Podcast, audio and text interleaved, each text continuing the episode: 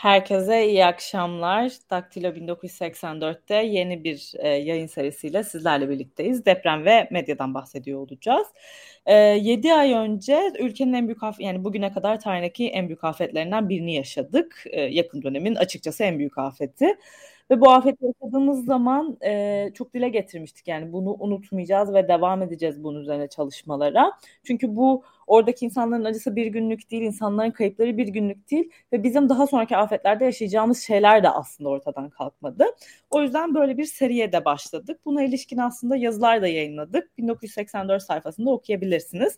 Bu akşam konu Emine Hanım bizlerle birlikte. Kendisi e, hem deprem sahasından e, hem deprem sonrası hem de yakın tarihte e, incelemeleri, gözlemleri oldu. O yüzden bu gece kendisiyle birazcık aslında e, bu 6 Şubat depremi sonrası durumu konuşacağız. Hoş geldiniz Emine Hanım. Nasılsınız? Hoş buldum. Teşekkür ederim. Siz nasılsınız? Ben deyim çok teşekkür ederim. Ee, yanılmıyorsam sizin depremden sonra bölge ziyaretleriniz, bölgeye ilişkin çalışmalarınız var e, aslında hani neler yaşandığını biliyorsunuz, oranın nasıl yansıtıldığını, neler gördüğünüzü. İsterseniz depremin yaşandığı ilk dönemden bugüne e, neler gördük, sizin gözlemleriniz özellikle neler oldu onlardan bahsederek başlayabiliriz. E, yani ben e, deprem bölgesine ilk e, 9. gün e, gittim. İlk günlerde özellikle gitmedim çünkü zaten hani yapabilecek çok az şey vardı. Ama dokuzuncu gününde gittim. O zaman bir hafta kadar oralardaydım. Sonra birinci ayında, üçüncü ayında ve en sonunda işte geçen hafta olmak üzere e, Temmuz'un da ikinci haftasında tekrar bir gittim. Yani hani bir iki ay arayla aslında gitmeye çalıştım. Yani bazen çok şey çok uzun bir zaman geçmiş veya bazı şeyler çok değişmiş gibi hissettiğiniz de oluyor. Hani o ilk 9 9. gün yaşananları düşününce ama bir yandan da sanki hiç değişmemiş gibi. Yani özellikle e, yıkımın ve enkazın e, haliyle insanların travmaları açısından bazı şeylerin de hiç değişmediğini e, söyleyebilirim. E, yani e, sonuçta çok gerçekten büyük bir depremden, büyük bir afetten bahsediyoruz e, halen tam anlaşılmadığını düşünüyorum. Yani e, hem toplum olarak hem e, afeti yani yönetmek veya işte afete karşı önlem alınması gereken kamu olarak e, ne olduğuyla ilgili tam hani bir fotoğrafımız yok. Yani çünkü çok e, büyük bir coğrafyaya etkiledi ve Hani işte e, en çok şu, şu konuşuluyor. E, ben geçenlerde de yazmıştım. Bunu e, yeni Milli Eğitim Bakanı kendisi de söylüyor. Yani diyor ki hani e, yeri orayı görmeden anlaşılacak bir şey değil diyor. Malatya için söylüyor bunu. E, bütün bölge için bu söylenebilir. Yani ben mesela Malatya'nın bir bölümüne gitmiştim e, daha önceki gidişlerimde. Temmuz'da gittiğimde Malatya merkeze gittim ve aslında Malatya ile ilgili hiçbir şey e, medyadan vesaire ya da okuduklarımızdan kesinlikle kafamda bir fotoğraf e, yani oluşan fotoğrafla gördüğüm fotoğraf arasında çok büyük bir uçurum olduğunu gördüm. Yani hani bu kadar yıkımın büyük olduğu, hasarın bu kadar büyük olduğu bir yerin hiç gündem olmamasına çok şaşırmıştım. E, o yüzden hani böyle çok e, manzara e, buradan e, anlaşılacak gibi değil onu söylemek lazım. Ve e, özellikle en hani depremden etkilenen e, Hatay, Adıyaman, e, Maraş, Malatya bunların bazı ilçeleri için e, yani durum gerçekten halen hani ilk günlerdeki gibi denilebilir. Tabii ki şu an hani arama kurtarma çalışmaları veya işte o tarz şeyler yok e, ama hani enkazların büyük bölümü halen ortalıkta ve e, barınma meselesi yani işte konteyner kentler, çadır kentler bir şekilde hani e, başladı ama yine de hani bu e, bütün e, fotoğrafa baktığımızda e, o depremin hani insanı ilk gördüğünde böyle dehşete düşüren o enkaz ve yıkım e, görüntüsü halen var. Bir kere onu söylemek lazım ve bir de şöyle bir şey var. Hani ilk günlerde insanlar daha tabii ki travmatikti. Yani çünkü can kayıpları, işte onları kurtarmaya çalışmak, kurtaramadıklarının veya ilk günlerde yaşadıkları o çaresizlik. Ama mesela şimdi zaman geçtikçe bazı konularda özellikle fiziksel olarak iyileşmeler olsa bile insanlardaki e, travma boyutu daha da derinleşmiş gibi bir yandan da. Yani çünkü aslında e, ne onlar ne yaşadıklarını tam anlamlandırabiliyorlar veya bunu anlamlandırabilme e, şart şeyleri oldu, hani şansları oldu ve e, onlar daha bunu tam anlayamamışken de ülkenin bütün geneli aslında e, öyle sadece seçimle ilgili değil genel itibariyle zaten gündeminde olmadı. Yani hani ilk başta büyük bir heyecanla herkes yardım seferberliği başlattı ama sonra ki bir ay sonra hani çok böyle küçücük bir e, olay yaşanmış gibi herkes hayatına aslında devam etti. Bu bir kural yani hayatın kuralı böyle hani sonuçta depremde e, buradakilerin de yaşamaması mümkün. Hani daha doğrusu öyle bir şey, şey yok. Ama hani bu kadar can kaybının, bu kadar yıkımın olduğu bir ülkede e, bu kadar da o kolay unutulması herhalde buralara has bir şey. Yani şöyle söyleyeyim hani e, mesela bir trafik kazası yaşansa 15-20 kişi ölse o bile daha çok uzunca süre e, bazen gündemde kalabiliyor veya bir patlama. Ama hani sonuçta büyük bir afet yaşandı ve e, binlerce insan öldü. Halen kayıplardan bahsediliyor ve e, bu aslında gerektiği gibi ne gündemimizde ne de e, e depremzelerin ne yaşadığı ile ilgili e, tam bir foto e, kafamızda bir fotoğraf e, yok diyebilirim. Aynen katılıyorum. Sizin de dediğiniz gibi ilk başladığında o arama kurtarma faaliyetleri işte temel bazı yardımlar işte gıda olabilir, barınma, ısınma gibi temel yardımlar önem arz ediyor ama uzun vadeli şeyleri çok yani genel olarak biz çoğu olayı çok kolay unutan aslında bir topluluk haline geldik. Bunda hani tabii dünyanın değişen teknolojinin de etkisi bence kesin var ama e, biraz gittikçe kolay unutmanın şöyle bir şey var. Bu kadar büyük bir afetin aslında çok uzun süreli bir etkisi var. Yani ve onları çözmediğiniz müddetçe sizin karşılaşacağınız travmalar hep artacak. Yani bir kere toplumsal psikoloji bölgedeki hani siz farklı dönemlerde gittiğiniz için bunu gözlemleme ve değişimleri görme şansınız olmuştur ve o kadar şey ki yani hani tutunmaya çalışan kişilere e sen acını böyle mi yaşıyorsun? Ay tüm ailesini yani sosyal medyada bu açıdan çok kötü bir yer. Ama aslında devletin bölgeye ciddi bir psikolojik destek sağlıyor olması gerekiyor. Ee, yani bunu sivil toplum kuruluşlarına bırakmakta ne kadar doğru bilmiyorum. Onlardan medet umunabilecek bir konu sonuçta sadece onlardan medet umunabilecek bir konu değil. Yani ve evet bir bölge etkilendi diyoruz. Yani işte ülkenin baktığınızda daha doğusunda bir yerde oldu deprem ama o kadar büyük bir yer ki hani ülkenin beşte biri dediğimiz bir yer. Herkesin yani İstanbul'da, Ankara'da, işte İzmir'de herkesin bir akrabası, bir yakını neredeyse etkilendi aslında bundan. Ee, bu kadar büyük bir travmanın uzun vadeli etkileri ne kadar ele alındı bilmiyorum. Şimdi bölgeye mesela e, yakın tarihte yine gittiniz yaz aylarında. Yani herhangi bir psikolojik desteğe yönelik herhangi bir şey görebildiniz mi bölgede? Özellikle çocuklar Şimdi, hatta bence.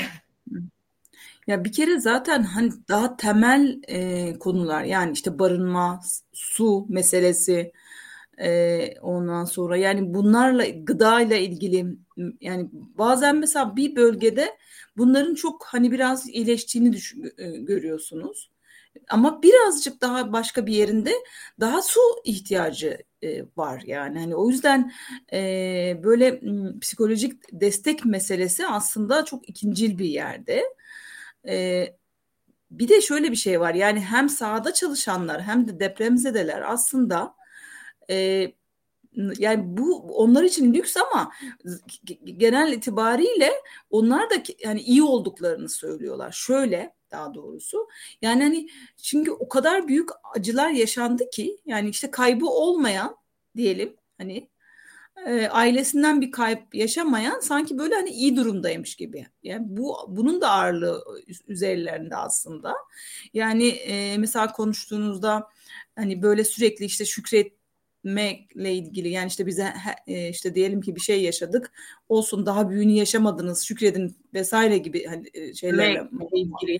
muhatap oluyorlar ve o da çok hani e, onlar için aslında e, üzücü. E, o yüzden hani psikolojik destek meselesi yani eğer onunla hani e, başlayacaksak bir kere zaten e, çok hani geniş bir kesimden bahsediyoruz. Yani zaten herkese birebir böyle bir ulaşılması mü- mümkün değil ama bazen mesela diyelim ki benim karşılaştıklarımla yani birebir kaybı olan bir ailesinden birkaç kişi iyi kaybeden de mesela halen öyle bir psikolojik destek almadığı e, almayan kişiler var. Yani mesela diyelim ki devletin kayıplardan dolayı verdiği maddi kaynak eline geçmiş. Hani o önce öncelemişler ama aslında biraz da psikolojik desteğe ihtiyaç var. O hiç mesela göz ardı edilmiş. Psikolojik destek meselesinde bence ikincil travma meselesi de çok önemli. Yani orada e, depremin başından itibaren e, çalışan sivil toplum kuruluşları çalışanları var. Orada görev yapan e, işte öğretmenler ne bileyim başka kamu görevlileri var. Onlar için de bir ihtiyaç. Yani hani e, çünkü çok ağır bir yerde çalışıyorlar. Çok büyük acının, çok katman katman birbirinin içine karışmış, çok farklı e, acıların yaşandığı bir yerde çalışıyorlar. Ve onlar hani kendilerini e, unutmuş durumdalar ama aslında onlarla konuştuğumuzda onların da o e, yaşananlardan ne kadar etkilendiğini özellikle hele de kendisi de o bölgede hani e, yaşıyorsa ya da ailesinden birileri varsa hiç olmasa da fark etmez. Bütün gün hani bu e, bunlara müdahale etmeye çalışıyorlar ve o yüzden onların da aslında ihtiyacı var. O yüzden mesela e, dönem dönem işte e, şey yapıyor. Hani işte farklı ekiplerin çalışılmasına artık sağlamaya başladılar ya da işte e, değişim yapılıyor ama yine de hani onlarda bile mesela bu e, o bile gündem olmamış. Yani o yüzden hani hem depremzedeler için hem de aslında sahada çalışanların için e, bu konu e, bir acil ihtiyaç ama diğer temel konulardaki sorunlar çözülmediği için bir yandan da bu böyle hani işte bu e, ne yani büyük bir lüks gibi bir şey de oluyor yani bunu konuştuğunuzda. Aynen kesinlikle katılıyorum. Hatta şimdi Gürhan Bey de yorumlarda yazmış. Fiziksel destek veremediğimiz bir bölgede psikolojik destek verebileceğimizi ummak hani zor diye. Okullara kayıt yaptıramıyor çocuklar. Yıkılmış evin elektrik faturası yok diye. Yani burada ben şuna dikkat çekmek istiyorum. Hani siz özellikle bence çok bu konuda değerli bir bilgi kaynağısınız. Farklı dönemlerde görme şansınız olduğu için bölgeyi. Yani bana hep şey geliyor. Şimdi o dönem okulları hemen online'a çevirdik bütün Türkiye'de. İşte şunu yaptık, bunu yaptık. İlkokulların açılmasına erteledik. İşte barınma sorunu için yurtları bulduk, oralara yollayalım dedik. Birçoğu için çok uygun değildi ama hani gerçekten çok büyük bir afet. Yani ben devletin yanlışları var ama gerçekten plan üretmesi çok zor bir süreçti bence ama hiçbir planımız yokmuş. Ben onu anladım yaşadığımız şeyde. Ee, ama şimdi aradan kaç Haziran'da kapandı herhalde okullar. Haziran, Ağustos, Eylül ya 3 ay neredeyse 4 aylık bir süre geçti ve yine belli ki işte okula kayıt yapılamıyor deniyor. Ok hastanelerde sorun var. Ya bu 4 ayda okullar açılacak, üniversiteler açılacak. Bunların hiçbiriyle ilgili de yine bir şey yapılmamış gibi. Yani üzerine yine kafa yorulmamış. Sürekli bir sorunları erteleyebileceğimiz kadar erteleyelim psikolojisiyle hareket ediliyor gibi geliyor bana. Yani bilmiyorum ne kadar doğru belki hani acımasız bir yorumdur ama hani işte üniversiteleri Ekim'e erteleyelim. Ekim'den önce açmasın hiçbir üniversite diye yazıyor olamak. Ya bu neyi çözüyor? 10 gün 20 gün ertelediğimizde hiçbir şey çözmüyoruz gibi geliyor yani bana. Ya bölgeyle ilgili aslında temel sorunlardan birisi de bu e, iletişimsizlik, bilgilendirme mekanizmalarının yeterli olmayışı, hani bunun katılımcı bir şekilde sürdürülmeyişi. Yani en çok mesela hani bizim görüştüğümüz gibi saha araştırması yaptık. E, hep böyle bu belirsizlikle ilgili. Yani mesela o dönem e, tabii ki hani tam okullarla ilgili e, mesele hani daha da akut bir görünüyordu ve e, eğitim mesela okullarla ilgili çok büyük bir bilgilendirme eksikliği vardı. Yani bu mesela Hatay'da da böyleydi, Malatya'da da böyleydi.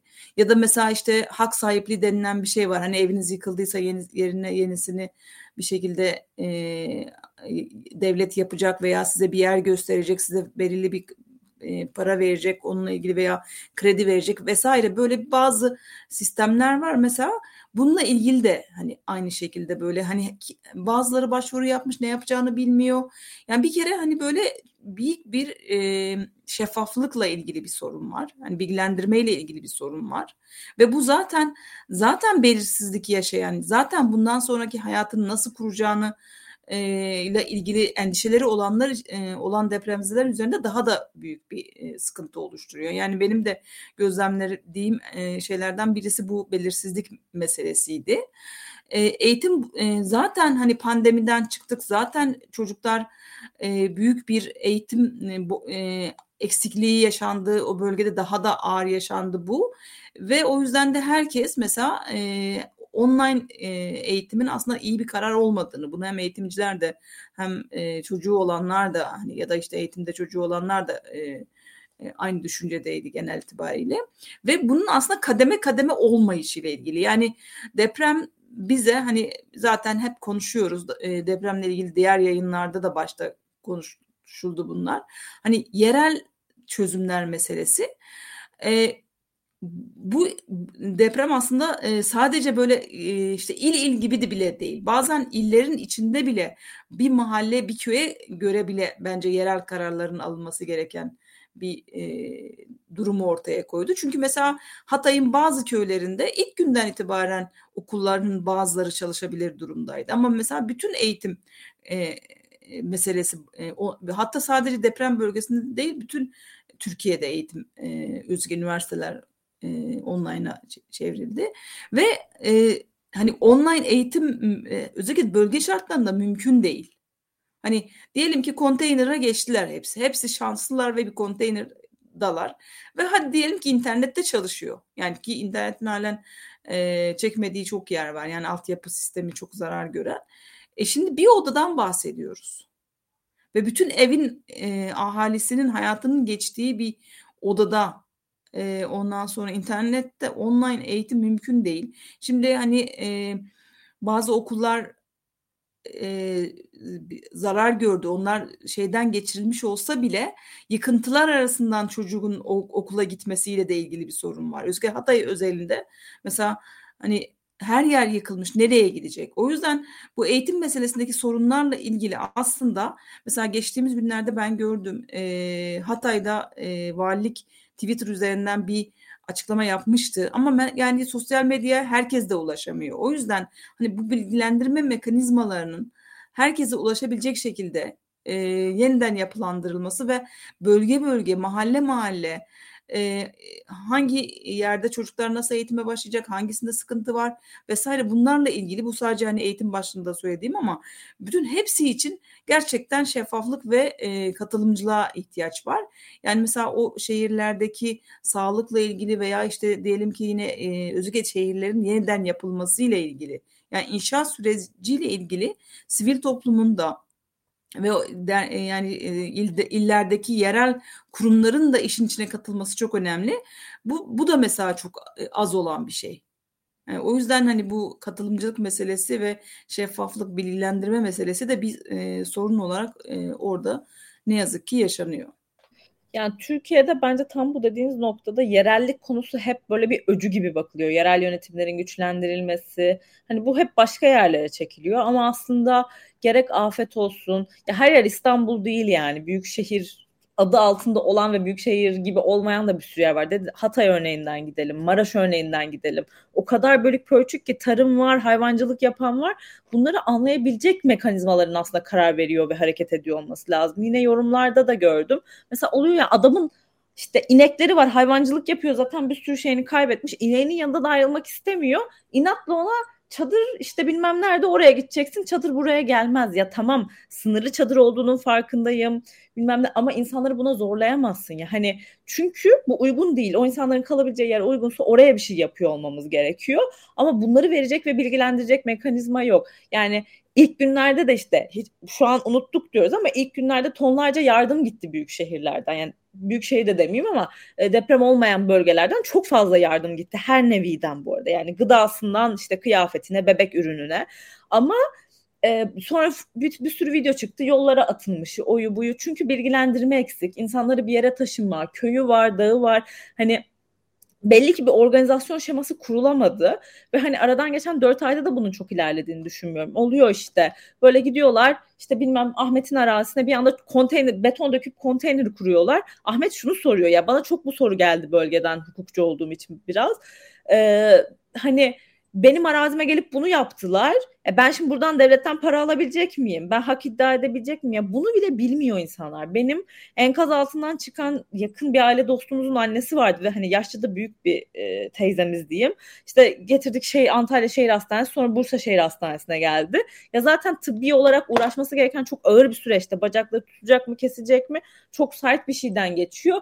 O sırada yok efendim hani nereye ne başvuracak ki hak sahipliği davaları açılsın işte para alacaksa o hesabına nasıl yatsın işte valiliğe e, ikametgahını taşıması ya kimse bunları söylemedi bu insanlara ve bu süreleri çok kısıtlı yaptılar. Başka bir örnek vereyim bir arkadaşım bütün çekirdek ailesini geri kalan ailesinden de ama annesini babasını bunların hepsini kaybetti. Yani çok da genç yaşta bir arkadaşımdı. Şimdi ama e, cenazeleri çıkmadı enkazdan. Yangın oldu vesaire işte bir sürü sıkıntı oldu bölgede. Şimdi biliyorsunuz ki hani bilmeyenler için de söyleyeyim. Eğer hani kaba tabirle söyleyeceğim bunu ama hani ceset yoksa, vücut yoksa ölüm kural olarak yoktur ve orada karineler konuşuluyor. E, ölüm belgesi vermiyor devlet. Çocuk zaten ne e, depremzede hak yardımlarından faydalanabiliyor ne ailesinin banka hesabına erişebiliyor çünkü o varis haline gelmiyor.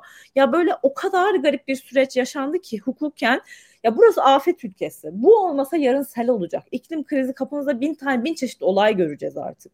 Yani bunların hepsinin afet koordinasyonunun olması gerekiyor maalesef. Evet bunlar çok acı konular. Bazı şeyleri yaşayacağız, çok insan kaybedeceğiz. Biz hani biz de bunun mağduru olacağız eminim yani bu ülkede. Ama o zaman geride kalanlar için de en azından bir şey düşünülmesi gerekiyordu. Hiç böyle bir plan ve bilgilendirme yok gibi geliyor bana. Benim gördüğüm yani. Ya zaten aslında hani başlı başına e, bu yaşatma sorumluluğu dediğimiz hani sonuçta devletin e, sadece afete müdahale değil riski yönetme hani bu işte şehirlerin depreme dayanıklılığı meselesi ona göre imara açılması meselesi hiç gündem olmadı. Yani bunu hiç kimse gündem etmedi aslında. E, dep yani afete müdahale etmekle övünüldü. Başından beri bu. Yani afet büyük ve biz çok hızlı bir şekilde işte el müdahale ettik. Mesela o yüzden hani bunun öncesindeki zaten yapılması gerekenlerle sonrasında yapılması gerekenler. Yani sizin bahsettiğiniz meselelerle birlikte adalet meselesi. Yani şu anda e, işte Twitter'da baktığınızda bir sürü sitede ya da işte e, e, apartmanda çocuklarını, ailelerini kaybedenler adalet mücadelesi yürütüyor. Birkaç tane müteahhit ve sanırım bir tane belediye başkan vekili mi öyle bir belediye başkanının dışında hiçbir sorumlu yok ortada. Yani nasıl 17 Ağustos'ta bütün hani fatura birkaç müteahhite kesildiyse burada da şimdi hani bütün bu e, meseledeki ihmaller e, müteahhitlerin so, e, yaptığı sorumsuzluk gibi kaldı ve daha da hani onunla bile değil mesela işte Ebrar sitesi gibi veya başka birkaç bir sürü sitede hani e, davalar çok kötü bir şekilde e, sonuçlanıyor. Yani işte bilir kişiler kesinlikle e, adaletin yerine gelecek şekilde bir e, sonuç vermiyor vesaire. Hani o yüzden burası da bu iki tarafta e, tamamen unutulmuş durumda. Yani e, her e, gördüğümüz manzara şu: herkes kendi adaletinin peşinde, kendi kayıplarının peşinde. işte e, sosyal medyadan veya işte e, ulaşabildiği medya kuruluşlarından destek bulmaya çalışıyor. Yani o konuda da mesela böyle bir e, fluluk var. Ancak işte ateşin değdiği insanlar e, bununla ilgili bir mesele ortaya koyuyorlar ve hani e, burada e, ne devlet görevlileri zaten hani sorumluluk hissetmediler çok ilginç bir şekilde. Ne yerel yönetim ne merkezi yönetim. Ve o yüzden de hani bütün işte 30 yıldır mesela e, Maraş'ta aynı yönetim e, diyelim ki iktidarda hiç kimse ya biz burada hani bir yanlış yapmışız gibi bir e, sorumluluk almadı. Sadece Adıyaman özelinde işte biraz geç kalındığı için bir e, helallik istendi. Ve o yüzden de hani e, hiçbir ilgili e, kesinlikle hani istifa gibi bir şey zaten söz konusu olmadı. O yüzden de aslında bu bir davaya da kamu davalarına da dönüşmedi. E, mesela aslında depremin ilk başlarında e, bunun bir e, toplu olarak hani bir adalet mağdurlar açısından da bir adalet davasına dönüp e, e, herkes için hani bir, bir şekilde farklı bir mesela 11 Eylül yargılamaları gibi bir yargılamaya dönebilmesiyle ilgili mesela konuşuldu ama hiç öyle bir e, şeyde e, yaşanmadı. E, yani mesela depremde bu böyle. Şimdi 2-3 gündür İstanbul'da sel meselesi konuşuluyor. Kırklareli'nde sel var.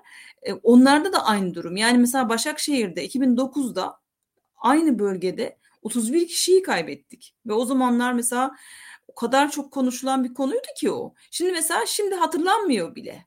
Ve aynı bölgede işte metrosundan hastaneye kadar, okuluna kadar inşa edilirken buraların dere yatağı olduğu, işte büyük büyük sellerin yaşanabileceği göz ardı ediliyor. Deprem özelinde de böyle. Yani e, biz işte bu afetlerin hepsine sadece afet yönetme, afet yönetimi başlığıyla bakarsak, krize müdahale etme başlığıyla bakarsak ne yazık ki bunları yaşamaya devam edeceğiz ve o yüzden de şu anda zaten e, bütün mesele afete müdahale etmek üzerinden gittiği için mesela geçtiğimiz gün e, Cumhurbaşkanı e, bir tweetinde deprem bölgesindeki yaraları sardığımız gibi yani bu nasıl bir şeydir ki yani nasıl herkesin yarası sarılabilir? Hani barınma meselesinin mesela çözülmediği, sağlık meselesinde halen sorunların yaşandığı bir yerde işte e, nasıl bütün yaralar sarılmış gibi e, davranılabiliyor o da ayrı bir gerçekten hani şaşırtıcı bir durum. Ya mesela şey örnek vereyim. Böyle tam sizin dediğiniz şey aslında. E, bu ha, sürekli çıkıyor ya sosyal medyada, Twitter'da falan işte Karadeniz'de o Ayder Yaylası, Uzungöl'ün falan oralar her yeri bina olmuş böyle binalar yapılmış ve bunların çoğu ruhsatsız diyorlar sürekli. Şimdi ben bilemem. Benim işim bu değil yani. Gidip binalara ruhsat soracak halim yok. Benim gördüğümü belediye herhalde görüyordur. Gidip bakıyorum bunların ruhsatı var mı diye. Eminim içinde yani ruhsatsız olanı vardır. En az çünkü bu ruhsat konuları bu arada kanuna baktığınızda sert şeyler. Mesela evinize klima taktırdınız. Onun klima borusu bile belirli bir yapılandırmaya tabi. Ya bunu kontrol ediyorlar mı? Etmiyorlar. Şimdi Karadeniz, Karadeniz dediğiniz yer Heyelana, Sele bunlara açık yerler. Buralarda olduğunda ne olacak? Vah vah çok üzüldük. Başımız sağ olsun. İnşallah daha fazla can ve mal kaybımız olmaz.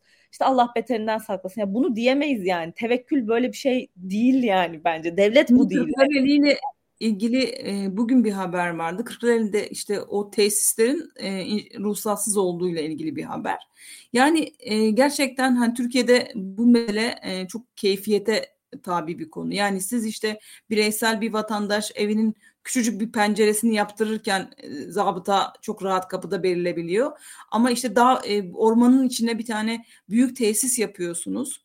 Ondan sonra ya da işte yaylaya büyük tesis yapıyorsunuz ve hani aslında o bütün bütün e, altyapısını da aslında devlet kurumlarının e, teşvikiyle yapabilirsiniz bunu. Ama mesela ruhsatsız bir tesis işletebiliyorsunuz. Hiçbir sorun olmuyor. Hani mesele biraz aslında burada e, devletin e, özellikle adaletle ilgili meselelerde de diğer e, konularda da hani e, işte bu at, aflar meselesinde de aynı şeyi söylüyoruz. Yani kendisine karşı olan davalarda, özellikle siyasi davalarda asla bilim hani kıpırdatmayan bir anlayış var. Hani orada çok sert bir yargılama veya uzun tutukluklar söz konusu. Ama konu adli suçlar olunca işte ya da işte bu e, kişilerin kişilere karşı suçları olunca da işte denetimli serbestlik veya işte hiç tutuklama, kısa tutuklamalar veya işte dönem dönem çıkarılan aflarla hani böyle bir e, gerçekten hani e, e, suistimalle açık bir ortam sağlanıyor. O yüzden de hani e, ruhsatsız bir şey yapılırken hani tesis yapılırken veya başka bir şey yapılırken kimse hani burada bir hukuki sorun yaşanacağını veya bunun bir hukuki sorun olduğunu düşünmüyor. E zaten hani imar barışı baya böyle e, işte devletin e, büyük bir e, nedenin müjdeyle başlattığı bir kampanyaydı. Ve hani bu bile ortaya tam çıkarılmadı. Yani imar barışından e, kaç tane bina e, bu deprem bölgesinde aslında e, kabul edildi ve insanlar orada hayatlarını kaybetti. Bununla ilgili bile hani bir e, durum ortaya koymuş değiliz ne e, medya olarak ne sivil toplum olarak. Bunda ayrı bir konu. Tam olarak öyle. Ya Emine Hanım çok teşekkür ederim. Ee, yani bence çok bölgeyi farklı zamanlarda görmüş birinin fikirlerinin çok önemli olduğunu düşünüyorum bunda. Ee, bu konuyu 7 ay sonra hala canlı tutuyor olmanın çok önemli olduğunu düşünüyorum. Çünkü bir şekilde doğrudan birincil olarak etkilenmeyen insanlar olarak bizim yapabileceğimiz tek şey bu. Biz devlet değiliz. Ee, ben ne gidip oraya bina inşa edebilirim ne insanların yaralarını sarabilirim. Ama Hatay'da hala su olmadığını söyleyebiliriz. İnsanlar hala bunun sorunu yaşıyor.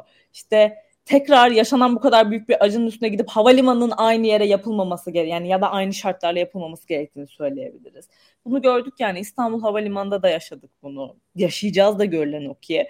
Ee, o yüzden yani umarım bir şeyler değişir diyoruz ama maalesef işte 10 yılda bir de e, değişmediğini görüp kendi kendimize üzülmekten yani bir gün sıranın bize geleceğini düşünmek zorunda kalarak yaşıyoruz gibi geliyor. Çok teşekkür ederim size değerli vaktiniz için. Ee, umarım konuşamadık ama artık onu e, İlkan'la devam edersiniz konuşmaya. E, evet. Çok konuşacak şey vardı. Eksik kalan olmuştur ama size iyi yayınlar diliyorum. Hoşçakalın. Çok teşekkür ederim. Biz de şimdi İlkan'ı yayına alacağız. Merhaba. Ee, evet geldi. Hoş geldin İlkan. Hoş. Çeşit çeşit. Yani bu konunun evet onu şimdi Emine Hanım'la da tam onu konuştuk. Yani bu konunun o kadar çok yanı var ki medyasından giriyorsun. Sivil toplumu ne yapacak? İşte doğrusu ne yanlışı neden? E, çok fazla şey var. Sen neyle girmek istersin? Ee, şimdi ben e, bir daktilo mensubu da olarak aslında e, bu yayınları e, yapmamızın e, sebeplerini ne biraz değinmek istiyorum açıkçası. E, bu bu yayınların yapma fikri e, ana yürütücüsü Burak Bilgehan aslında. Ee, ve biz e, daha ziyade kendi kapasitemiz açısından bu işe algı ve medya üzerinden bakmaya çalıştık ve e, senin de bulunduğun e, birkaç kişi olarak e, gördüklerimizi daha sen hukuki boyutuyla, ben daha medya boyutuyla, kimisi daha ekonomi boyutuyla, kimisi daha siyaset bilim boyutuyla yazmaya çalıştık. Bu konuya dair tespitlerimizi, gördüklerimizi, gözlemlerimizi aktardık Daktilo'da yazılar olarak. Ancak bu yazılar e, sonuçta e, oradaki sert gerçekliği tam olarak yansıtan yazılar değildi. O yüzden de daha bölgeye giden gelen insanları da katarak bu yazılardan hareketle yaptığımız yayınları yapmak istedik ve e, genelde hem o yazıların yazarlarından benim gibi bir kişi hem de bir daha ziyade o bölgeye giden gelen e, kişilerin kendi saha gözlemlerini aktardıkları yayınlar olsun istedik. E, çünkü Afra öyle bir şey yaşadık ki Türkiye'de ben kendi yazımla devam edeyim mesela. Ben daha ziyade e, medyada işin siyasetle ilişkisi üzerinden değerlendirmeye çalıştım. Bir de e, yaş itibariyle de benim kendi adıma 1999 depremi benim kendi oluşumumda çok önemli bir e, nokta. Yani 1999 depremi hem bende çok yer etti hem Türkiye'de çok yer etti. Türkiye'deki insanlar da yani şöyle söyleyeyim benim kuşağımda ve benden 10 yaş büyük 10 yaş küçük insanların hepsinde 1999 depremi anısı var e, yani de, deprem bölgesinde yaşasınlar yaşamasınlar e, ne olursa olsun herkes onu hissetti. Yani sizin hayatınıza değmediği bir şey. Ben mesela İTÜ'de okurken e, şöyle söyleyeyim. Yani Türkiye'deki alakasız yerlerde itibar görürdük deprem olduğu için. Yani sonuçta deprem falan İTÜ şey olur olduğu için insanlar bizi severlerdi. O, o derece. Çünkü e, insanların e, yaklaşımı değişmişti okullara o, derece yani daha öncesinde hayatımızda olmayan e, figürler hayatımıza girmişti. E, depreme dair anısı olmayan insan yoktur. Yani ya kendisi ya akrabası ya yakını. Yani burada şey söyleyeyim bak tam öyle dedi aşağı yukarı bizim seninle hani yaş farkımız o kadar oluyor. Ben 99 depreminde 5 yaşındaydım yani bayağı küçüktüm. Türkiye'deydim bu arada 99 depremi olduğunda. Ee, babam Amerika'daydı. Böyle oradayken tele, ben annem başka bir yerde o zaman tez yazıyor. Ben babaannemdeyim. Annem ya hastanede ya arkadaşında hatırlamıyorum. Yani böyle hani e, şeyi hatırlıyorum. Babam işte CNN International'da görüyor. Türkiye işte hani devastated earthquake falan diye bizi arıyor. Anneme ulaşıyor. Yani bizim iyi olduğumuzu duyuyor. Bursa'daydım ben bu arada. Hani yakında sayılır deprem bölgesine. Yani çıktığımızı falan hatırlıyorum ve babamın bize o ilk 10-15 dakikada ulaştı ve sonra bir daha hiçbir şekilde ulaşamadığımızı hatırlıyorum. Ya telefonlar çalışmadı. Şimdi 99, 2023 kaç yıl var benim matematiğim çok kötü. 24 sene var aynen. 24 senede hiçbir şey değişmedi. Yine kimseye ulaşamadık. Yani bunun nasıl olabileceğini benim aklım hafsalam almıyor yani. O günden bugüne hani ben benim hayatıma çok şey değişti 25 yılda. Ama Türkiye'de telefon hatlarında işte ya Türksel dediğiniz telefon şirketinin hani ben iş açısından da iş yaptığım için biliyorum bu şirketlerin. Dünyanın her yerinde iştiraki var ya. Öyle böyle değil yani. Bütün o Orta Asya ülkelerin hepsinde çok büyük, çok karlı iştirakleri var. Ama yine olmuyor yani. Hani bunu neden yapamadığımızı anlamıyorum. Burası afet ülkesi. Yani çok üzgünüm. Keşke hiç böyle olmasaydı. Bu coğrafyada yaşamasaydık. Ama afet ülkesindeyseniz yani bizim de borularımız koptu, kablolarımız koptu bahanesini ben anlamıyorum. Hani deprem bölgesinde ona göre yapacaksın o zaman diye geliyor benim aklıma. Hani belki de çok teknik olarak yanlış bir şey düşünüyorumdur bilmiyorum. Yani hiç e, tamamen haklısın. Bir defa şöyle bir şey var. Hele hele 99 depremi gibi e, bir uyarıyı aldıktan sonra tüm Türkiye'nin aslında bu konulara en hazırlıklı ülke olması gerekir. Ya dünyada zaten bu konulara en hazırlıklı ülkeler kimlerdir?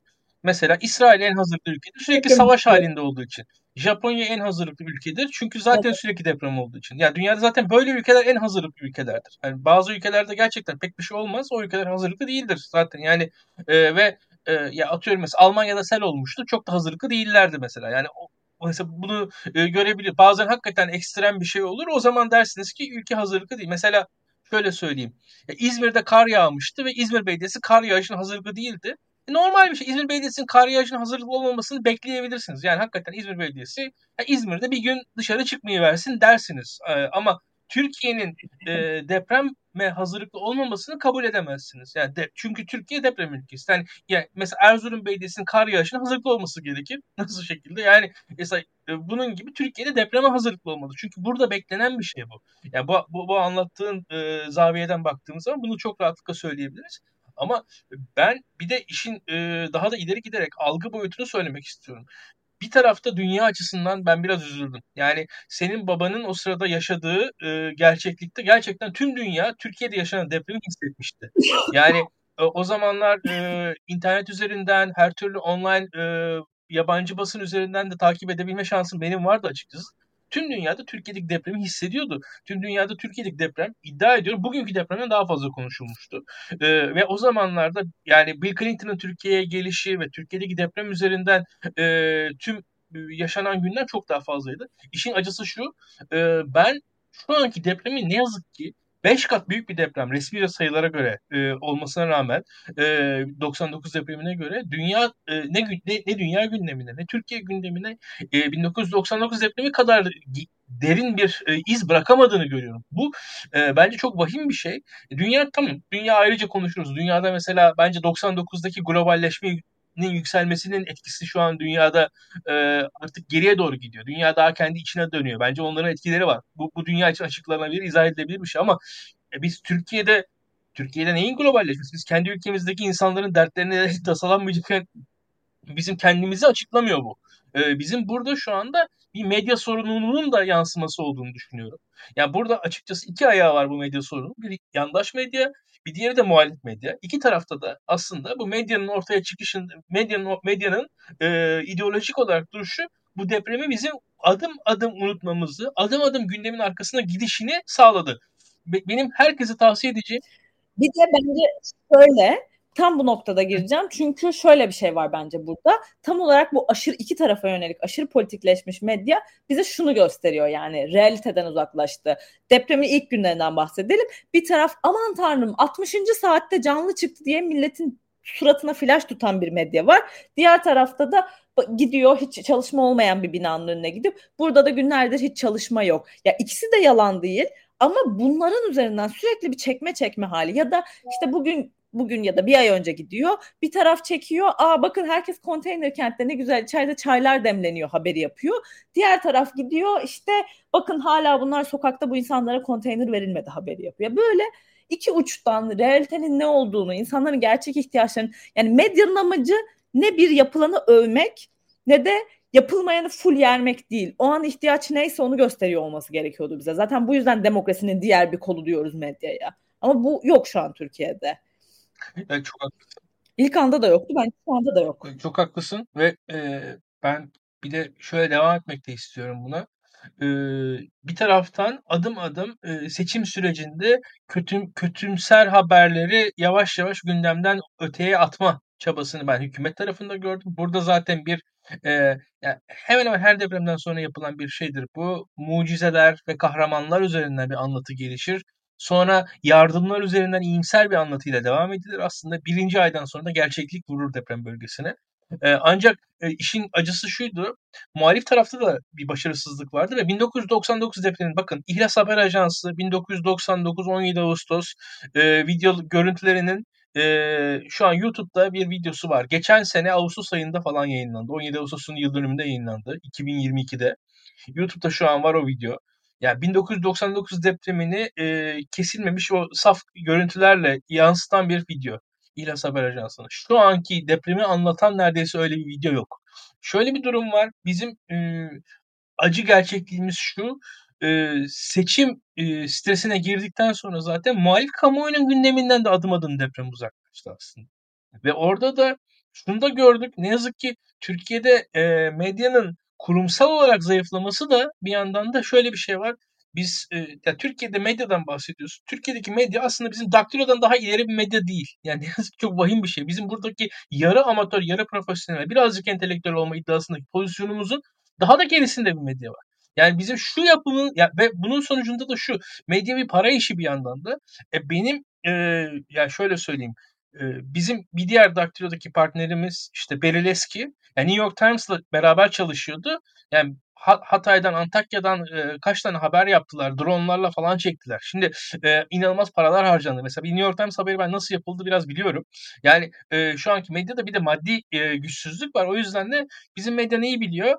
E, ekrana işte e, biraz e, yani böyle kilo sorunu olan akademisyenleri çıkartın bir tane güzel hanım koyun başlarına. Onlar onlara soru sorsun. Talking Heads birbirleriyle tartışsınlar. Biz de bunu haber yapıyoruz diye. Şimdi bu seviyede konuşulduğu zaman gerçek haber orada ortada değilken mesele böyle e, işte fay hattı şu, şuradan geçiyor buradan geçiyor. Deprem olur olmaz. Şimdi ama gerçek insan hikayeleri yok konunun içerisinde. Çünkü gerçek insan hikayesini anlatmak bir maliyetli iki çalışma gerektiriyor. Ama onun yerine televizyona çok konuştuğunu bildiğiniz şöyle benim gibi az laf yapan biraz tombik birisini çıkartıyorsunuz. Yetiyor size. Yani bu, bu, bununla tatmin oluyorsunuz. Ya bu, bu da aslında gerçek gündemi olması gereken. Çünkü konuşması gereken Emine Hanım mesela. Anlatabiliyor muyum? Sahaya gitmiş. Ben değilim burada. Onu söylemek istiyorum. Yani burada aslında konuşması gerekenler sahaya gidenler, sahada olanlar, yaşananlar. Ama biz ne yapıyoruz? İşte böyle bir tane e, laf azan birisi çıksın. E, birazcık ekstrem laflar söylesin, birazcık uç şeyler söylesin, biraz o ilgi çeksin veya çekmesin, o, o tartışılsın. E sonuçta bu bunun o yaratacağı tartışmada gerçek bir şey çıkmıyor zaten. Orada ha, hadise sahada. Ya orada gerçekten su sorunu var. Çok net bir şekilde. Eğitim sorunu var. Şu an çok net bir şekilde. Ya göç sorunu var. Biz şu anda bakın Türkiye'de bu kadar göç konuşuluyor. Ya deprem bölgesinden nereye ne kadar göç olduğunu biz hala bilmiyoruz ve bir yandan bir seçim yaşadık. E, sandıklar falan tartışılmıştı. Ya şu an mesela ben ne kadar Maraşlı'nın Maraş'ı terk ettiğini, ne kadar Antakya'nın Antakya'yı terk ettiğini bilmiyorum. Ya, bu, bu konu gündeme bile gelmiyor aslında. Yani e, üst üste bakıldığı zaman çok büyük bir algı sorunumuz var, kapasite anlama sorunumuz var. Emine Hanım orada çok güzel bir şey söyledi. E, Türkiye'nin bir bakanı diyor ki Malatya'da ne olduğunu ancak Malatya'ya gelenler anlar. Çok doğru söylüyor. Ama ya bu aslında bir sorun. Ya şöyle söyleyeyim. İzmit'te ne olduğunu 1999'da İzmit'te olmayanlara bile belli ölçüde yansıtabiliyordu medyamız. Ne yazık ki şu anda onun gerisindeyiz bence. Yani şu anda Gölcük'te yaşananlar, Gölcük'teki trajediler bence daha iyi yansıtılmıştı. Üzgünüm. Sakarya'daki trajediler daha iyi yansıtılmıştı. Üzgünüm. Ya şu anda ben Maraş'taki, Adıyaman'daki, Antakya'daki, Osmaniye'deki, Malatya'daki e, trajedilerin 1999'daki kadar bile yansıtılamadığına inanıyorum açıkçası. Ve e, şöyle bir şey var. Biz evet o efsaneleri, o e, büyük kahramanları gördük arama kurtarmacıları gördük, sevindik. Ama hala bence 99'daki kadar ne yazık ki bu e, felaketin içine giremedik. E, burada da bu medyanın ve e, medyanın da sadece algı yönetimine çalışan bir medyanın olmasının payı var diye düşünüyorum. E, bizi, e, Türk toplumunu e, bir şekilde bu hadisenin dışına itti. Bir algı oyununun e, açıkçası pasif izleyiciler olarak kenarda kaldık diye düşünüyorum kendi adıma. E, vahim, vahim çok vahim bir şey e, ve bu dediğim gibi hem bir kapasite meselesi hem bir kalite meselesi, çalışma meselesi. Ya böyle çıkıp bağırmakla çağırmakla olmuyor dediğin gibi yani. Böyle ay her şey çok kötü falan değil yani o olayı anlat. Ya yani olayın ne olduğunu görmemiz lazım. Mesela ya Malatya'da şimdi çok sayıda yıkım var, daha az ölü var mesela. Daha az kayıp var. Bunun sebepleri var. İşte atıyorum Antakya'nın yaşadığı sıkıntıların sebepleri var. Bazı ilçeler şu anda başka yerlerde tekrar inşa ediliyor. Bunun sebepleri var. Bazı bunlar tartışılmıyor medyamızda. nerede ne oluyor? Yani şu anda bölgedeki doktorların hikayeleri var mesela. Biz bunları biliyor muyuz? Bilmiyoruz. Yani çok basitinden söyleyeyim. Çok basit bir şey. Bölgedeki doktorların hikayeleri var.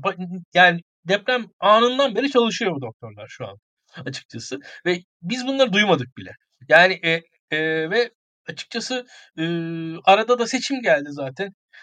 Adaylık krizi, masada oturdu, kalkıldı, masa bilmem ne falan derken seçimden sonra konuşulacak dendi. Seçim bitti. Zaten deprem bir daha konuşulmamaya devam ediyor.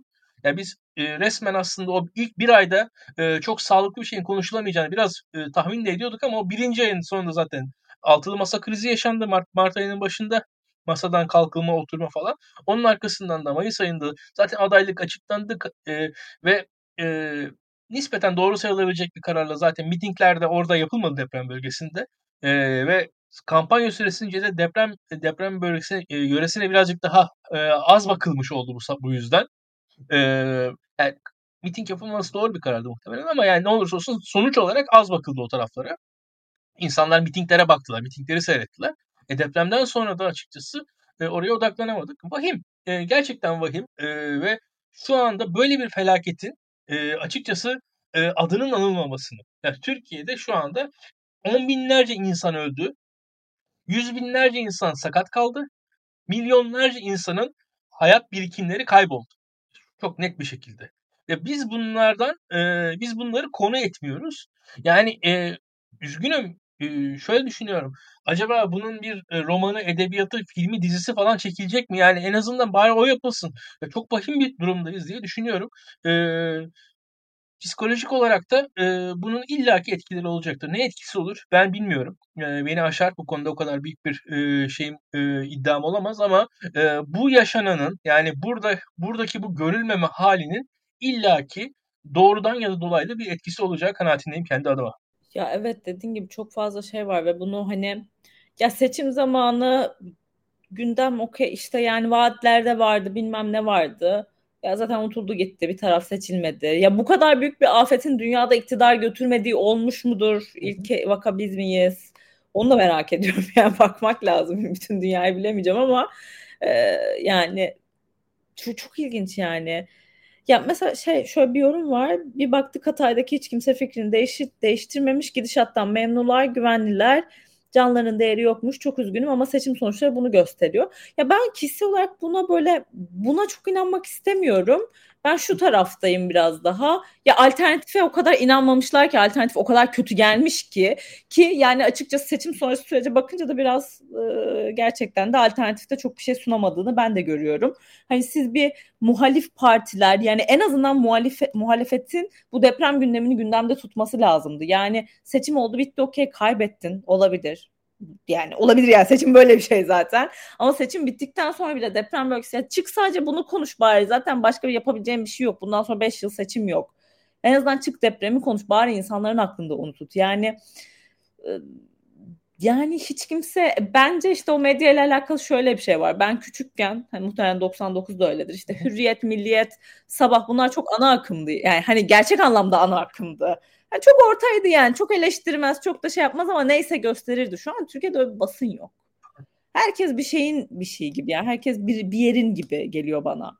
Yani hak veriyorum. Onun ötesinde de e, oy konusunun da e, daha kapsamlı tartışılması gerektiğini düşünüyorum. Gerçekten e, şunu bazı insanlarda evet e, sandığa nasıl yansır sorusu var. E, ama şunu da görmek lazım. Yani mesela İzmir'de bir felaket olduğu zaman insanlar aa oylarımızı değiştirelim yeniden nefe oy verelim demiyorlar. Yani bir tarafında onu bir görmek lazım yani. Hakikaten e, ya bunun e, şimdi bir felaket olması insanların siyasal görüşlerini baştan aşağı yenileyecekleri anlamına gelmez. Ama e, öte yandan şunu da görmek lazım. Yine aynı şekilde devletin kapasitesinin zayıf olduğu anlarda şunu da bilmemiz gerekiyor. Adalet ve Kalkınma Partililer o partinin kitlesi e, beğensinler beğenmesinler izleyicilerimi söylemem lazım. Bu depreme ve, reaksiyon gösterdiler. Yani Adalet ve Kalkınma Partili halkımız yardımda bulundu. Yani adalet, devletin kapasitesinin düşük olduğu zamanlarda Adalet ve Kalkınma Partisi mesela dindar kamuoyunun ciddi yardım vardı. Al- Almanya'daki dindarların, İstanbul'daki büyük şehirlerdeki dindarların deprem bölgesine, oradan kendi göç ettikleri e, köylerine vesairelerin ciddi yardımları vardı. O da aslında e, o dindar kamuoyunun kendi içerisinde danış, dayanışma duygusunu yükseltti. Mesela bunları biz e, seküler medyada çok fazla göremedik. Onu söyle yani yansımadı bunlar. Çünkü o, oraları biz bizim seküler medyamız tam bilmiyor, nüfuz edemiyor. Yani öyle ya da böyle bir şekilde e, Ahbap'ın yaptığı yardımlar e, atıyorum e, işte bu Oğuzhan Uğur'un yaptığı yardım faaliyetleri, İslam Belediyesi'nin yaptığı yardım faaliyetleri vesaire bizim öyle ya da böyle medyamıza yansıyabiliyor. Seküler muhalif medya yansıyabiliyor ama bir yandan da şöyle bir şey var. Diyelim ki Maraş'ın köyünün bir dayanışma derneği var. O dayanışma derneğinin de Bursa'da, İstanbul'da, İzmir'de üyeleri, mensupları var. o dayanışma derneğinin e, yarattığı o iç e, ağ, ağın e, verdiği bir hareket var mesela. Onu biz e, medyada göremiyoruz ama orada e, fiilen işliyor bazı yerlerde. Bunu da bilmek lazım. Yani orada e, muhalefete vermeyen halkın sadece e, nötr e, Adalet ve Kalkınma Partisi yani Adalet ve Kalkınma Partisi sadece baştaki lider ve e, o devlet o aygıttan ibaret değil, o toplumsal ilişkilerden de e, bir yandan e, ortaya çıkıyor. Devlet başarısız olsa dahi o toplumsal ilişkiler bazen onun yerini alıyor veyahut da insanlar en azından e, o toplumsal ilişkilere değer verip tekrar o parti bağlarını sürdürüyorlar. E, bu kolay değil biliyorum. E, ancak şunu da eklemem lazım e, bütün bunlara. Oy bağlamında da e, bu konunun siyasallaşma ihtimali olan dönemde zaten muhalefet bence yöreyle ilişkisini azalttı. Yani ne yazık ki ilk bir ay e, daha ziyade yöreyle daha yoğun muhalefet ilgiliydi bence. Ve e, burada da şöyle bir şey vardı. O ilk bir ayda zannedilenin aksine e, olay e, çok net bir şekilde siyasi olarak e, mağdurlar tarafından görülmüyor. Yani çok basit bir şey var. Mesela 1990 depremi için bir anıyı anlattım bana. Çok mantıklı. Yani o an e, babanın ne talebi var? İletişim talebi var sadece. Babanın bir siyasal talebi yok. Senin annenin babanın senin bir siyasi talebin, iletişim talebiniz var. Sadece ilk günler ondan ibaret. İkinci günler e, hayatta kalma talebiniz var. İletişim kurma talebiniz var. Sonrasında e, en temel hani deprem bölgesinde yörede, yörede neler eksik deniyordu ya. Yani en temel şeyler eksikti. Aslında her şey yoktu.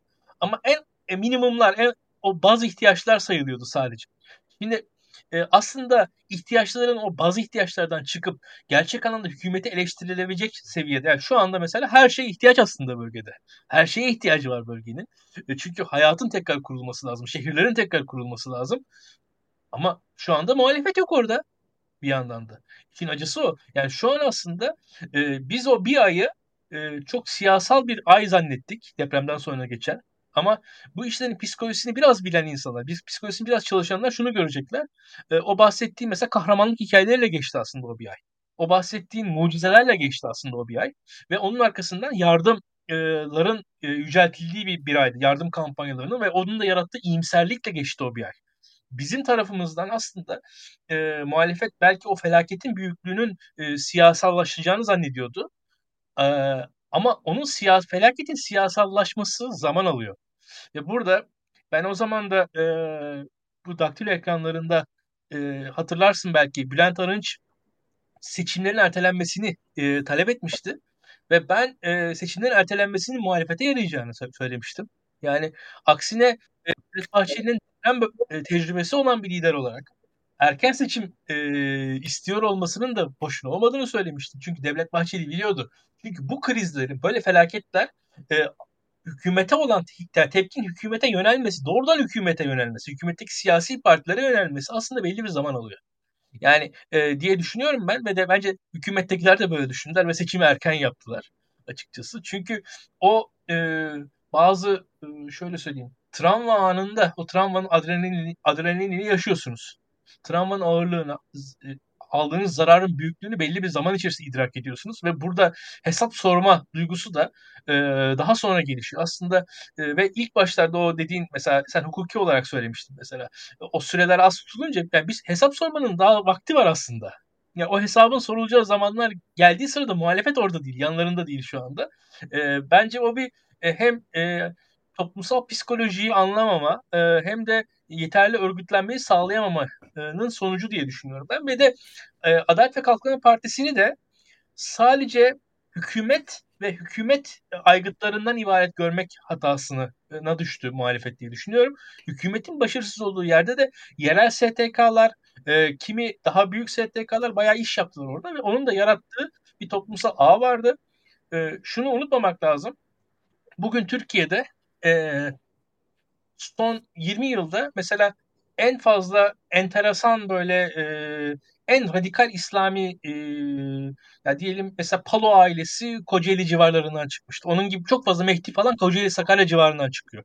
Ve çok ekstrem din ve bunun o deprem zamanında yapılan mesela 99 depremi sonrasında o dindar STK'ların orada yaptığı çalışmalarla bağı olmadığını bana kimse söyleyemez oradaki ve Sakarya ve Kocaeli gibi yerlerin bugünkü bu kadar yoğun dinler e, toplumlar e, topluluklar haline gelmesinde bu depremin hiçbir katkısı olmadığını bana kimse söyleyemez. Ve bu da aslında İslami kesimin e, çok daha e, sert unsurlarının daha iyi organize olup aslında böyle felaketlerle toplumu dönüştürme e, yetenekleri olduğunu da gösterir diye düşünüyorum ve bunu da e, bence e, bu Antakya Maraş depremi sonrasında seküler kesim göz ardı etti.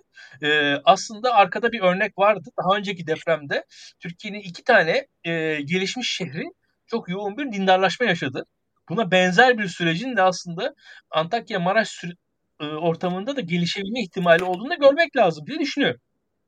Ya evet zaten bu arada sadece böyle illa çok hani bu STK'lara da ben sınırlamıyorum. Şey de var yani hani bu illa Müslüman gruplar açısından değil dünyanın neresinde bir felaket olsun. Yani neden kurulan örgüt Kızıl Haç'tır, Kızıl Ay'dır bütün dünyada yani. Böyle afet olduğunda, felaket olduğunda zaten özellikle yani bu iki din misyoner olduğu için konuşuyorum. Bu iki dinin insan devşirmeyse bu tırnak içinde kullanıyorum. İnsanları kendilerine bir şeylere bağlamaysa en iyi kullanabileceğiniz anlar insanların zaten kırılgan ve tutunacak bir dal aradığı andır yani bu işte böyle şey belgeseller var ya nasıl işte tarikat lideri olunur falan. Doğru. Böyle Türkiye'deki tarikatlardan bahsetmiyorum ama uluslararası tarikatlarda. Hani orada en büyük şey mesela ne denir? En çok misyonerlik faaliyeti nerede olur? Havalimanlarında, otogarlarda yalnız başına oturan insanlara giderek tanışırlar. Siz de depremde yakınlarınızı kaybettiyseniz size dini bir grubun yaklaşmaya çalışması ve sizi tutunacak bir da uzatıyor olması çok olası. Yani hele bu bölgeler için konuşuyorum. Yani buralar biraz daha e, zaten daha küçük yerler, daha dindar şeylerin, eğilimlerin fazla olabileceği bölgeler. Belki İstanbul'da Maslak'taki bir depremde etkisi daha az olabilir ama işte sen dediğin gibi Kocaeli, işte 99 depremi bakımından, Adapazarı, Sakarya buralar hani buna çok açık. Yani buralardan daha sonra bizim 2000'li yılların ortasında gördüğümüz ve Türkiye'nin gerçekten paralel yapılanma adı altına gelişen örgütlere 99'un etkisi yok muydu? Vardı yani çok çok bence net hani böyle şeyler etkiliyor. Ama işte bu çok göz ardı ediliyor. Çünkü seküler tarafın yani kendimi de dahil ederek söylüyorum. Biz çok uzak ve gerçeklerinden ayrı hayatlarda yaşıyoruz gibi geliyor. O zaman da bunu göz ardı etmek bazı şeyleri işte fark edemiyoruz ve doğru yorumlayamıyoruz in the end. Yani eğer burada bir şey kazanmak istiyorsak maalesef bu böyle değil. Hani hep deniyor ya halktan kopuk siyasetçi, halktan ya evet hani ben siyasetçi değilim bu arada. Ben halktan kopuk olabilirim. Benim kazanmaya çalıştığım kimse de yok yani. Ama siz siyasetçiyseniz siz bu ülkenin en büyük işte muhalefet bloğunu oluşturduk. Tarihin en büyük bilmem ne diyorsanız ya bir de bir zahmet içinizde bir iki üç, üç tane daha dini tandansı da yüksek parti var yani. Bir zahmet bunları da dikkate alın. Hani belli ki hiçbir önemi yokmuş. E medya gücü zaten apayrı bir şey. STK'larda da sonuçta her zaman yani biz böyle çok şey bakıyoruz gibi geliyor bana. Ya STK'dan işte biz yardımcı olan falan ya böyle işlemiyor sistem. O STK'ların neden menzil diye bir tarikat kurulabiliyor ve bir şehir yapabiliyor adamlar. Çünkü orada arkada işleyen bir hani o ilahi bilmem ne vesaire onlar var yani. Onu seküler STK'da onu yapmak çok zor bence. Şeyi düşündüm geçen gün. Bak ama medyanın ne kadar o dönem kötü kullanıldığının bir kanıtıydı. Diyanet İşleri Başkanı bölgeye gitti mi diye düşündüm. Böyle bir yerde otururken aklıma geldi. Hani e, sonra baktım gitmiş. Yani hiç hatırımda bile kalmamış açıkçası. Hani depremden bir 20 gün sonra falan oradaymış. Hani hiç hatırımda kalmamış. Yani demek ki gerçekten medya hiç kullanılmamış bu süreçte. yani elimizde olan sosyal medya gücü de sınırlandı vesaire. Hani bilmiyorum çok çok, çok garip bir şey yaşadık. Yani hala anlamlandıramıyorum e, birincil derecede etkilenen insanların ne yaşadığını da çok merak ediyorum. Ve mesela bu hikayeleri de hiç duymuyoruz. Hani bunun bir belgeseli çekilir mi? Çok çekilmeye uygun bir içerik bu arada. Ve bence tarihe not olarak kalması gereken bir şey. Çok bambaşka hikayeler var içinde. Ee, işte şey vardı bu 99 depreminden sonra 32. gün o dönem işte bu en çok belgesel yapımlarını yapan. Mesela ben onu arada açar izlerdim yani. Orada işte yabancı gruplarla mesela işte buraya arama kurtarmaya gelen yabancı gruplarla röportaj var falan. Ya mesela onların tecrübeleri de bence çok önemli. Çünkü genelde bu insanlar dünyanın farklı yerlerinde afetlere gidiyorlar. Fark neydi? Ne yaşadılar? Ne hissettiler? Çünkü dili bilmiyorsun. Ve bizim tarafımızdan bakınca çok ciddi bir koordinasyonsuzluk vardı. Onlar bunu ne kadar hissetti merak ediyorum. Ya İsrailli bir arama kurtarma ekibi gelmiş. Adamlarda her malzeme var. Ya adamlar indi Adana'ya karşılayan yokmuş ya. Bir şekilde bana ulaştılar kişisel otobüs bulduk. Yolladık. Oradan işte Hatay'a, Maraş'a mı hatırlamıyorum. Yalan, söylemeyeyim şimdi. Bir yere gittiler ya. Hani acaba onlar nasıl bir bence bunları dinlemek çok önemliydi ve bunlar sanki kaçırıldı gibi geliyor bana. Şimdi ne yapacağız? 5 yıl sonra İsrail'den gelen adamı bulup belgeselini mi çekeceğiz yani? Sanki o dönem yapılmalıydı gibi geliyor bana. Ya e, şöyle aslında anlık olarak Türkiye bir de e, tüm bunları konuşuyoruz, tüm eksikleri konuşuyoruz aslında yani 99'u yaşamış bir ülkeyiz biz. Yani 99 sonrasında yani biz deprem vergisi ödedik. Yani Türkiye'de yani deprem profesörleri e, Türkiye'nin en ünlü insanı haline geldiler. Türkiye'de e, yani bir ara tüm parklarımızda hatırla konteynerler vardı. Böyle e, metal falan o küp vesaire şeyler vardı. Anahtarları muhtardaymış falan dediler. Sonra bir anda yok oldu onlar. Yani e, biz bütün bunların olduğu bir ülkede e, baktığınız zaman çadır bulamadık ve e, şunu görüyoruz. Hala e, yani şu anda mesela Emine Hanım'ın yazısında var. Hükümet bir anda bir yılda e, şey diyor konutları yapacağız diyor. Şu an 7 ay geçti. Aslında bir yılda yapılamayacağı anlaşıldı. Ya ve şunu görüyorsunuz belli bir süre konteynerde kalınacak. Ve e, şu da açık net e, belli bir yaşanabilir standartta konteyner. Yani e, konteyner derken şu e, hem bir kliması olan hem bir işte tuvaletleri vesairesi sistemi altyapısı rahatlıkla kurulabilecek bir seviyede konteynerin Türkiye'de diyelim ki mesela bir 100 bin kişiyi barındıracak şekilde hazır olması lazım. Yani her sene 10 bin tane kaliteli konteyner alsanız kenara koysanız 20 yılda 200 bin tane konteyner toplamış olursunuz ve e, ya bu arada bu konteyner konusunda bir şey söyleyeceğim. Çok basit bir şey geliyor. Yani hani bilmiyorum belki aşırı salakça bir fikirdir. Sonuçta Kızılay'ın fabrikası var bunu üretmek Tabii. için. Öğrenmiş olduk hep beraber. Şimdi burada üretirsin sen. Bu zaten yok olan ve kolay yıpranan bir şey değil bu arada. Hani materyali sağlam bir şey. Yani vesaire. E, bunu sen atıyorum belediyelerin gençlik kamplarına falan her yaz kiralı üstünden de para elde edersin. Yani hani boşu boşuna dursun çürüsün de demiyorum ama bunlar kullanılabilir şeyler zaten yani. Ama bir afet olduğunda da taşıyabilirsin en azından. Ya bak ben şimdi ne zaman Haziran'da gittim şey Ankara'da Amerikan Büyükelçiliğinde bir işim vardı. Haziran'da hala konteyner taşınıyordu otobanlarda ya AFAD'ın böyle de yani yani hala taşınıyordur bu arada. Böyle bir sürü vardı, yığmışlardı, tek tek gidiyordu. Ya yani bu bu ayı bekleyecek iş değil. Bu deprem olduğunun ilk anında taşıyamazsın anlıyorum. İlk 10 gün araba kurtarmadır tabii ki ve çok büyük bir afetti. Bu arada hani bu seride benim de yazım var ve ben orada şuna da değindim. Ya zaten ee, bu gerçekten çok büyük bir afetti. Şimdi asrın felaketi reklamına katılıyormuşum gibi olmasın ama e, gerçekten asrın felaketiydi bir yandan. E, buna hani hazır olmak çok zor bir şey.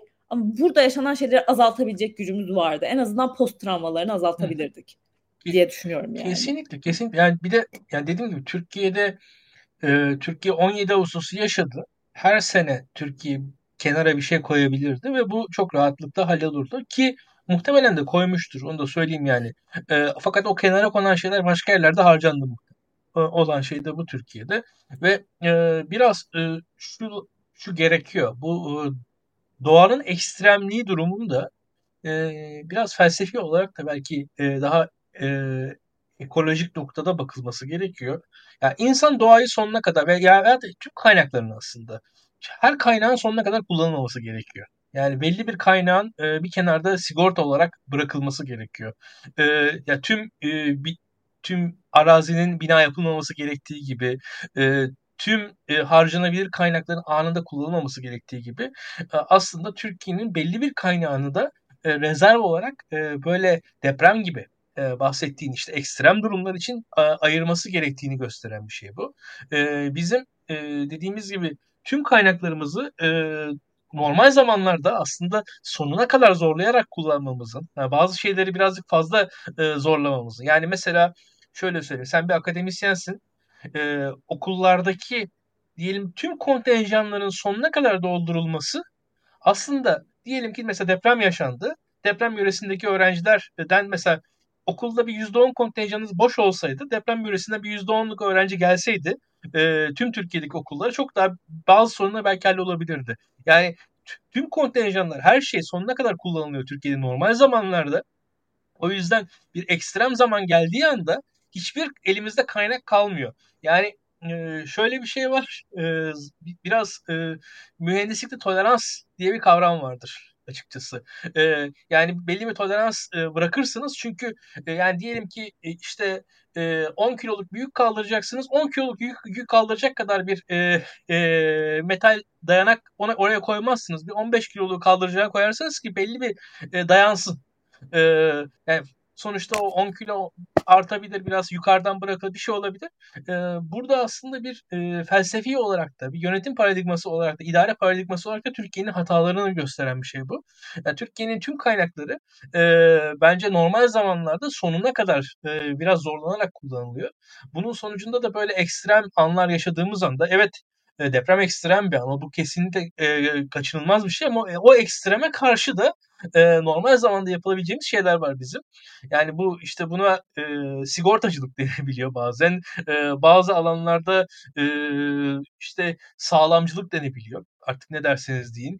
E, ama doğanın sonuna kadar e, zorlanmaması gerektiği açık. E, yani bir yerde diyelim ki 8 katlı bina yapılabiliyorsa yani illa ki 8. kata kadar yapmaya gerek yok. Bazen o binaları 4. katta bırakmanın çok da hatalı olmadığı gözükebiliyor. Yani e, bir arazi, bir toprak parçasının kaldırabileceği kadar e, insanla, kaldırabileceği kadar ekonomiyle zorlamanın her zaman doğru olmadığını bu tarz anlarda görüyoruz. Çünkü öyle yaptığımız zaman da kırılganlığımızı arttırıyoruz ve e, bu tarz felaket anlarında biz bunu Covid'de de yaşadık aslında. Yani dünya ticareti mesela orada da şey yaşandı e, maliyetleri düşürmek için dünya ticaretinin olmasın olabileceğinden çok daha komplike hale getirdi dünya ve onun da zararını gördü aslında. Yani tüm dünya e, in, yani bir ürünü üreten 100 e, e, kalemin 98 tane farklı yerden geliyor olması, bu kadar karmaşıklaşması aslında üretim süreçlerinin üretimi ne kadar zorladığını dünya Covid sürecinde gördü. Bu üretim süreçlerinin daha basitleşmesi gerektiğini birazcık anladı. Daha onshoring diyorlar bunu. Yani e, bu, bu yaşanıyor şu an. Tekrar e, üretimin geriye e, e, toplanması gerektiğini falan fark etti dünya. Buna benzer süreçlerin aslında felaketler için e, bizim Türkiye bağlamında da uygulanabileceğini düşünüyorum. Ben biraz uygulanması gerektiğini düşünüyorum biraz. E, aslında birkaç kavramı karıştırarak anlattım ama sanırım anlatabildim yani hani e, ve burada ben deprem anında biz bunu yaşadık. Yani çünkü ben Türkiye'nin hiçbir önlem almadığını kabullenemiyorum. Böyle bir şey yok. Türkiye önlemler aldı aslında depreme dair. Ama aldığı önlemlerde biriktirdiği enerjisini aslında başka alanlarda harcadı Türkiye. O e, sonuna kadar e, tüm kaynaklarını kullanma e, güdüsüyle ve burada biz hata yaptık. Ne yazık ki deprem tekrar geliyor. E, ve şu da açık net Türkiye belli kaynaklarını gelecek deprem için bir kenarda hazır tutmak zorunda. Yani Türkiye'nin e, şöyle söyleyelim bir mesela e, havalimanı itfaiyesi derler havalimanı itfaiyeleri en iyi aletlerden, en iyi e, teçhizattan oluşur ve kolay kolay kullanılmazlar e, havalimanı itfaiyeleri. E, tüm en iyi itfaiye te, e, teçhizatları havalimanlarındadır ama en az kullanılan hava, e, itfaiye teçhizatları da havalimanı it, itfaiye teçhizatları. Türkiye'nin aslında ne yazık ki böyle bir e, ayrı havalimanı itfaiyesi standartında belli bir e, birikim yapıp kenara koyması gerekiyor. Böyle bir felaket çünkü İstanbul'da bizi bekliyor e, ve bu felaketle de e, çünkü elindeki kaynakların da Türkiye'nin hali hazırdaki kaynakları da bu felakette ciddi şekilde darbe yiyeceği için Türkiye'nin e, kenara e, e, çok ciddi bir kaynağı ayırıp bir bekletmesi lazım e, gelecek deprem adına diye düşünüyorum. Felsefi. Ya bir de şöyle bir şey var yani bu gelecek deprem için hani to konuyu toplarken gelecek deprem için bence de evet yani surplus bir kaynak olması gerekiyor. Fazladan kullanılmayan hiçbir şekilde başka şeylere harcanmayacak olan. Ya diğer taraftan da böyle televizyona çıkıp çıkıp işte uzmanlar konuşuyor korkutuyor. Uzman e ne yapıyoruz yani şimdi yani şu gerçekle bence herkesin yüzleşmesi lazım. Ya İstanbul deprem halinde hiçbir şey yapılabilir bir şehir değil. Bu olmaktan çıktı. Siz ne kadar kaynak ayırırsanız ayırın. Hiçbir şey yapamaz. Yani o Mecidiyeköy bir aşağı iner zaten bütün İstanbul Avrupa yakasının ulaşımı kapanır. Hani o yüzden e, alternatif modlara da geçmek zorundayız. Yani İstanbul'un boşaltılması ve nüfusun azaltılması zorunda yani. Bunun alternatifi yok. Buna hangi kaynak yetebilir ki? Evet. Yetemez. E, ve burada yani şey değil. Aman işi olmayan gitsin değil bu konu. Aman parası olmayan gitsin. Yani bunu kimse bu kadar isteğiyle yapabileceği bir dünyada yaşamıyoruz. Bütün ekonomik faaliyeti gidip 2-3 şehre kurmuşuz. Çok harika bir şehirleşme modeliyle. E, ve o yüzden hani Artık uzaktan çalışma çok hayatın normali haline geldi. Belki devlet dediğin yani bütçesinden para veremiyorsa da diyecek ki e, sosyal SGK priminden feragat edecek devlet. Bazı şirketlere uzaktan çalışma teşviği verecek ve bu insanların İstanbul dışına çıkmasını isteyecek. Yani şehirdeki nüfusun azaltmadan İstanbul için hiçbir şey yapmak mümkün değil.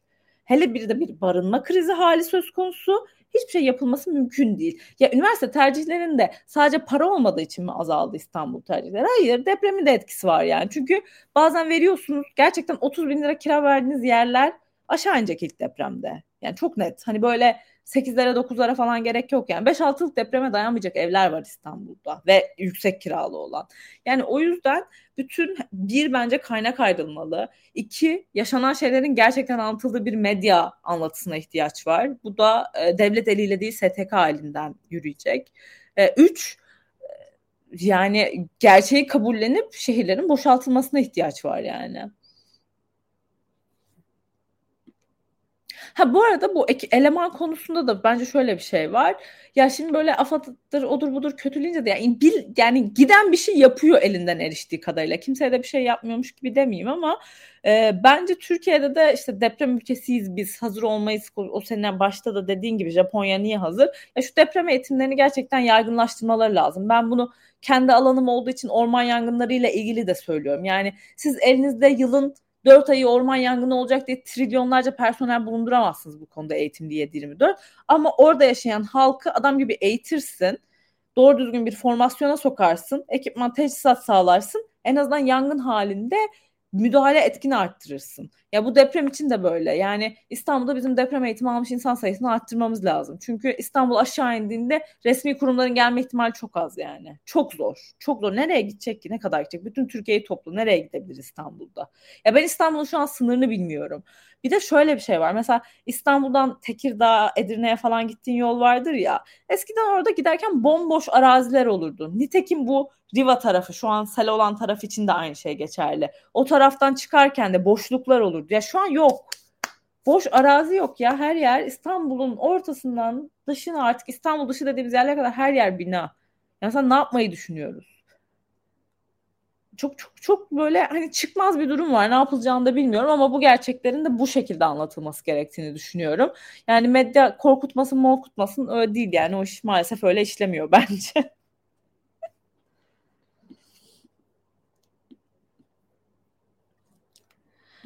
Yani öyle aslında zaten bir saat 20 dakikaya neredeyse yaklaşmışız. Yavaştan topluyorum o yüzden.